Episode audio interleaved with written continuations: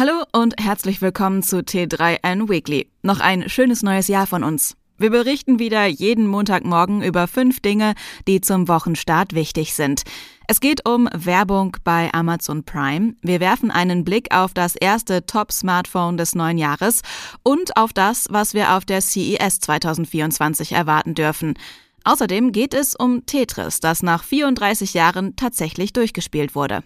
Aber erstmal geben wir Tipps, wie es 2024 endlich mit dem Sparen klappt.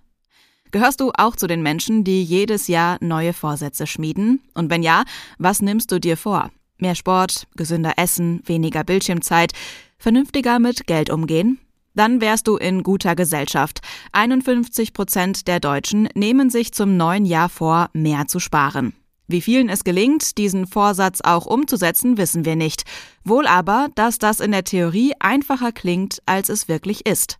Mehr dazu erfährst du gleich. Alle Links zu den Artikeln auf t3n.de findest du wie immer in den Show Notes. Los geht's!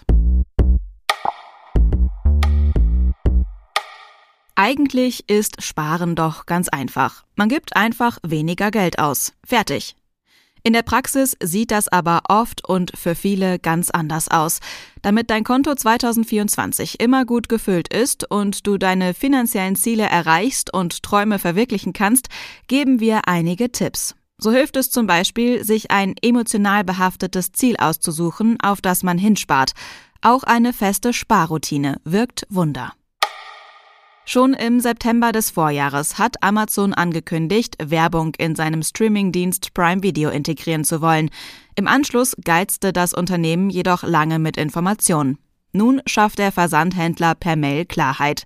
Ab dem 5. Februar müssen Kundinnen mit Werbeunterbrechungen in Filmen und Serien rechnen. Nur gegen eine Gebühr von monatlich 2,99 Euro lässt sich die Reklame abschalten. Immerhin spricht Amazon von Werbung im begrenzten Umfang. Die Mehreinnahmen wolle man in weitere Inhalte investieren. Seit jeher gehören die Samsung Smartphones aus der Galaxy S-Serie zu den größten iPhone-Herausforderern.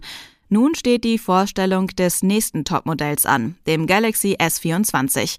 Den Termin hat Samsung mittlerweile bestätigt. Das Galaxy Unpacked Event findet am 17. Januar statt, und zwar in San Jose.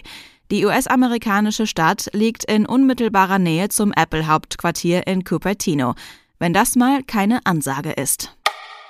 Morgen ist es soweit. Die CES, die größte Technikmesse der USA, öffnet ihre Türen. Und schon jetzt ist klar, dass vor allem KI das dominierende Thema sein wird.